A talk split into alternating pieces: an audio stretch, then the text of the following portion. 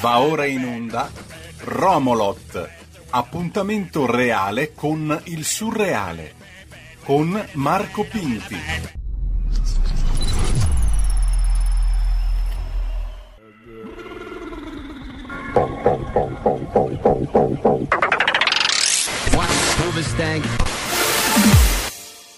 Bebe che buena, bebe che buena, bebe che buena. Bebe che buena, bebe che buena, bebe che buena. Bebe, bebe, bebe che buena. Bebe, bebe, bebe che buena. Siamo tornati. Tornato Romolot. Dopo una lunga pausa, va detto, va detto.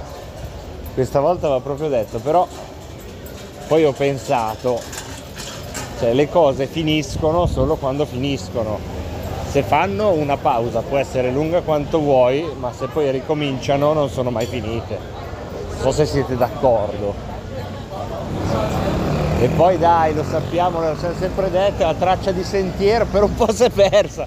Sono cose che succedono. Forse avevo voglia anch'io che mi tornasse la voglia di farlo, se posso proprio dirvelo. Perché due anni l'ho fatto abbastanza puntualmente. Poi dopo un po' questa trasmissione un po' strana, a proposito, benvenuti alla trasmissione Romolot per i nuovi arrivati, è una trasmissione che viene fatta così, non così tanto per, viene fatta così nel senso che c'è uno che cammina in una grande città dell'Europa centro-meridionale, quell'uno sono io che risponde al nome di Marco Pinti, la città, lo avrete capito dal nome della trasmissione Romolot, la città ovviamente è la città di bravissimi Domodossola, avete capito subito. E, e che cosa succede? Niente, si, si, cerca di far cronaca dei pensieri che si affastellano l'uno sull'altro senza grande premeditazione e senza diciamo grandi pretese. Possiamo ad esempio parlare delle persone che incrociamo, ne abbiamo appena incrociato uno che mangiava dei datteri, una signora cinese con un trolley, beh ognuno eh, ha la sua vita da fare c'è anche chi si occupa di raccogliere i cartoni dei rifiuti e poi e poi e poi i pionieri di questa città ovvero i marinai di, dell'asfalto romano cioè i taxisti eccoli qua accampati nella loro piazzuola e lì e lì poi sono io che faccio questi giri queste passeggiate a, vostro, a nostro uso e consumo. Ma a proposito di passeggiate, di strade, di sentieri, finalmente avevo pensato di, vediamo se ci riusciamo, dedicare le prossime puntate da qua in avanti a quella cosa un po' strana che a Dio piacendo ho fatto in tutti questi anni e cercherò di fare ancora, cioè a un certo punto dell'estate prendermi su, come dicono a Parma, prendersi su e andare due settimane a camminare, cosa che quest'anno non sono ancora riuscito a fare, quando dico quest'anno è il 2023, vi do tutte le informazioni per capire che siamo davvero sul pezzo, però ho pensato che sarebbe bello anche parlarvene perché ormai, ormai, ormai abbiamo una linea dei passi che è abbastanza interessante e non l'ho mai condivisa con nessuno perché non avendo social networks cioè l'ho condivisa con quelli con cui ne ho parlato, però non è che passi un quarto d'ora a parlare di queste cose. Invece voi avete, pensa che culo, pensa che fortuna,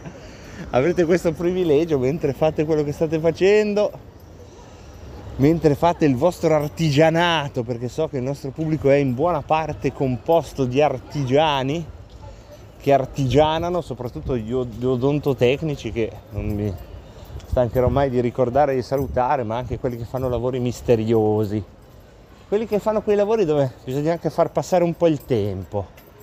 Ci sono no, quei lavori lì, spesso sono lavori che hanno a che fare con l'artigianato, oppure con dei turni in cui magari ci sono dei momenti in cui non succede niente e la radio aiuta a far girare un po' la lancetta dell'orologio anche in alcuni negozi, nei cantieri, gli imbianchini.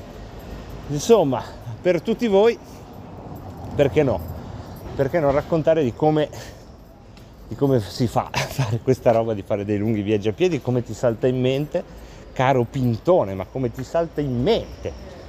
Ma Ma te la, la risposta non ce l'ho, nel senso che davvero non so dirvi perché ho iniziato a fare questi viaggi a piedi. L'unica risposta, che poi forse è anche la miglior risposta, è che mi piaceva l'idea di dire io prendo, prima volta sono partito da casa mia a Varese e sono andato in Svizzera, Canton Ticino, ci ho messo una, una settimana, non perché sono lento, eh, perché mi sono inoltrato un po' nel Canton Ticino, ma forse anche cambiato canton, no, è sempre Ticino. E ho fatto questo viaggio a piedi che aveva anche un suo senso, diciamo, simbolico, perché il mio primo viaggio a piedi è stato tornare a piedi, veramente un pellegrinaggio, me ne accorgo solo ora che ve lo dico, nel, ehm, nel villaggio, come si può chiamare, dove passavo le estati da bambino e dove mancavo ovviamente da, da molto tempo, perché ho fatto fino ai 10 anni lì, quindi il primo viaggio a piedi invece l'ho fatto a 22 beh molto tempo, 12 anni, però quando hai 22 anni, 12 anni sembrano un'eternità, adesso se penso a 12 anni fa mi sembra già più vicino. E quello è stato il primo viaggio. Mi ricordo che avevo un'idea, a parte che non avevo una, veramente non avevo una lira, e questa era parte della, della bellezza di questo tipo di viaggio, cioè non hai bisogno di... Ma guarda te, la botta di culo 20 euro per terra ho appena trovato.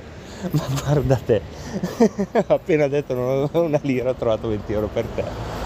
Grazie signore, grazie viene da dire in questi casi. Ma pensa a te, è brutto da dire in diretta radio, so, di questi tempi. Non, non vogliatemi, eh, provateci anche voi, provate anche voi. Forse ho scoperto un metodo, ragazzi. Oh, qui ovviamente la trasmissione sul cammino salta e qua si va su un metodo. Allora, volete trovare dei soldi per terra, fate come ho appena fatto io. E, e si fa così, si ricorda un periodo della propria vita in cui davvero non avevi una lira. Si ride di quel momento con, proprio come stavo ridendo io e può darsi che troviate per terra 20 euro. come mi è appena successo. Bismillah mi viene da dire e grazie a coloro che fanno piovere del denaro su, sul Pinti, così, pam. E, ehm, eh, e, poi ecco, soprattutto dovete essere in grado di entusiasmarvi come mi sta succedendo per questa cosa,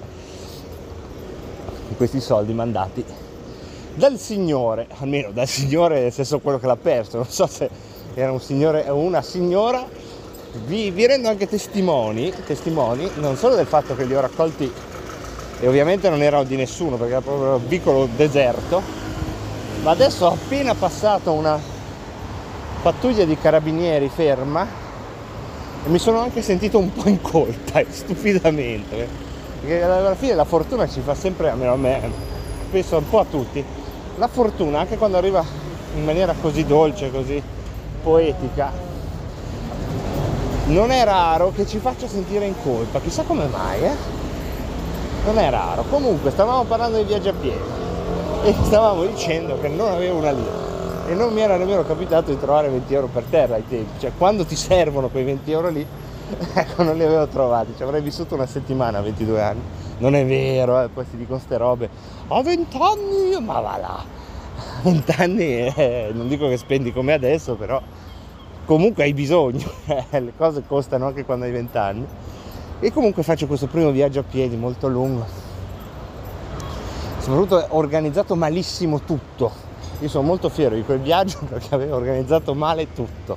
Però in modo meticoloso perché avevo comprato tutte le carte dei sentieri le avevo unite pensando poi qui poi là per poi scoprire ed è un po' la grande lezione che imparerò agli anni successivi che i sentieri non sono proprio come diciamo le strade provinciali, cioè tu puoi unire il 503 poi a un certo punto prendi il 508, ma non è detto che tu trovi il punto in cui si unisce al 508 e non lo scambi col 502 che ti fa tornare indietro, quindi fu un casino e soprattutto avevo sbagliato tutto con lo zaino, che è la prima cosa di cui parleremo in questa puntata. Allora, lo zaino per un lungo viaggio a piedi ci sono due eh, correnti di pensiero che si, eh, diciamo così, che combattono su questo tema. La corrente di pensiero maggioritaria, quella del pensiero unico, dice che viaggio a piedi bisogna avere lo zaino leggero e bisogna portare meno cose possibili. Questa qui è la corrente di pensiero che pensano tutti. Parte dal Vangelo in realtà, eh, perché Gesù quando dà istruzioni di viaggio dice non portatevi due tuniche, un bastone, poi per dormire si vedrà. Non sto inventando, eh, c'è proprio un passo del Vangelo che fa più o meno così adesso. È quello in cui da, li dividi a coppie due a due, poi dice ah, non portate due tuniche, no, due mantelli, ora non ricordo, comunque viaggiare leggeri. Questo, quello che pensano tutti è viaggiare leggeri. Trovate un sacco di video su come si prepara lo zaino, cosa portare, cosa non portare, ma io appartengo all'altra categoria, anche se sono un po' migliorato col tempo, invece a me piace portarmi sulle spalle una piccola e inutile città portatile. Quindi la tenda. Allora, si parte, no, prima sì, la tenda è la cosa che si mette in, sotto sotto lo zaino, perché è la cosa più pesante.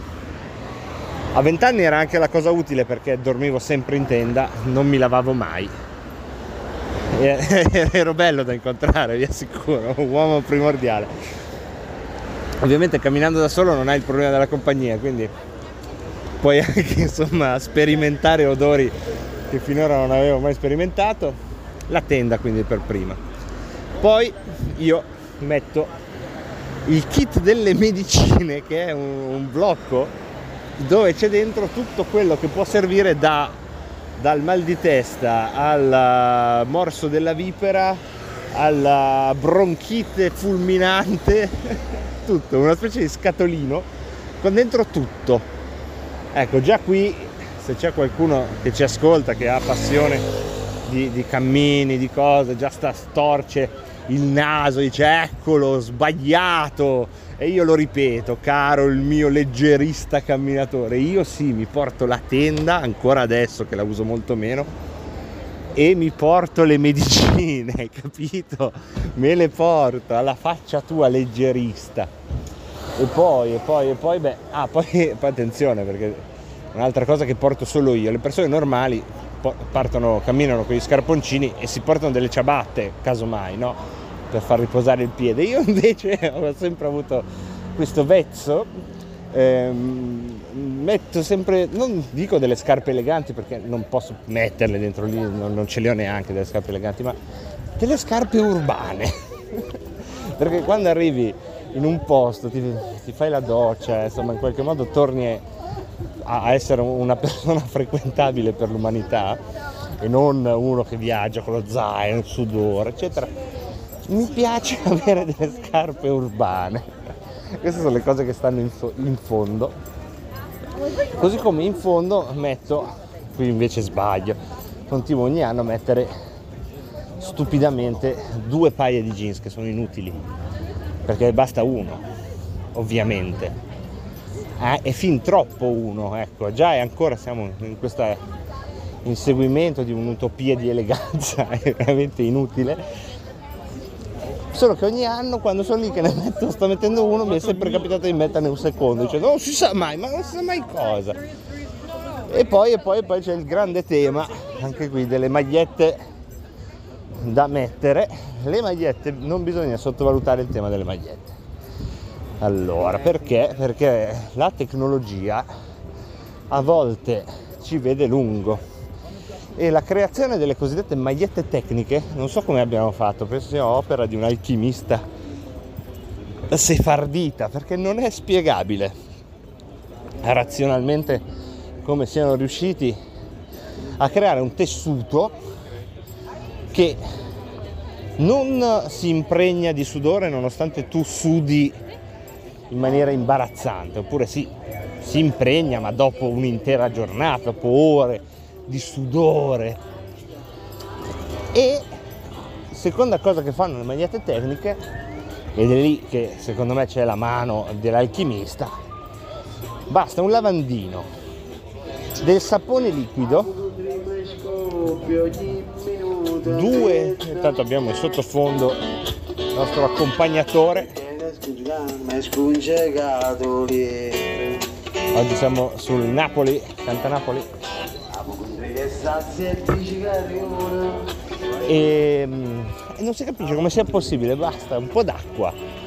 Il, coso, il lavandino che si apre, due manate, ciac ciac ciac, e la metti fuori la notte, la appendi, la appendi, se sei un bed and breakfast, in una di quelle situazioni in cui non c'è lo stendino, la appendi tra la persiana e la finestra, la mattina dopo tutta, tutto a posto, non solo asciutta, anche profumata. Non so come sia possibile. Quante metterne è il grande tema, perché se sono così non bisognerebbe metterne più di due. Una la metti, una la lavi proprio per andare. Ne metto quattro solito. E allora, allora che cosa stiamo cercando di raccontare con questo zaino dove ogni, per ogni cosa io ne metto due in più? Prima di tutto che probabilmente lì, se ci sono dei psicologi all'ascolto, è interessante, cioè questo retaggio cristiano probabilmente, non so, de, dello zaino pesante del mondo come qualcosa che ti porti addosso. Tutto questo tuo bagaglio, uno dice bagaglio culturale, io lo so cos'è, non è bagaglio culturale, è proprio questa, utopia che c'è dentro, questo peso, e che, che, ogni anno comunque mi fa sempre portare un sacco di cose, queste cose, eh, ad esempio la tenda, ma anche i medicinali, le scarpe un po' elegantine, e poi mh, la riserva d'acqua, cosa che non fa nessuno e poi ci, di questo si parla tra viaggiatori a piedi, siamo una piccola tribù, ogni tanto ci incontriamo tra di noi e quello che proprio non fa mai nessuno di queste cose è prendere e portarsi dietro due litri d'acqua in più, che sono due chili, no? Però questa anche qui, io non posso andare in giro senza quei due litri in più, perché noi siamo, siamo macchine che vanno ad acqua. E a me l'idea di perdere la strada mi preoccupa, l'idea di non aver da mangiare mi preoccupa, l'idea di non aver da dormire mi preoccupa, ma la cosa peggiore è finire l'acqua. Non solo quella da bere, ma anche solo l'idea che ti fai un taglietto e non hai dell'acqua per lavarlo. Eh, l'acqua.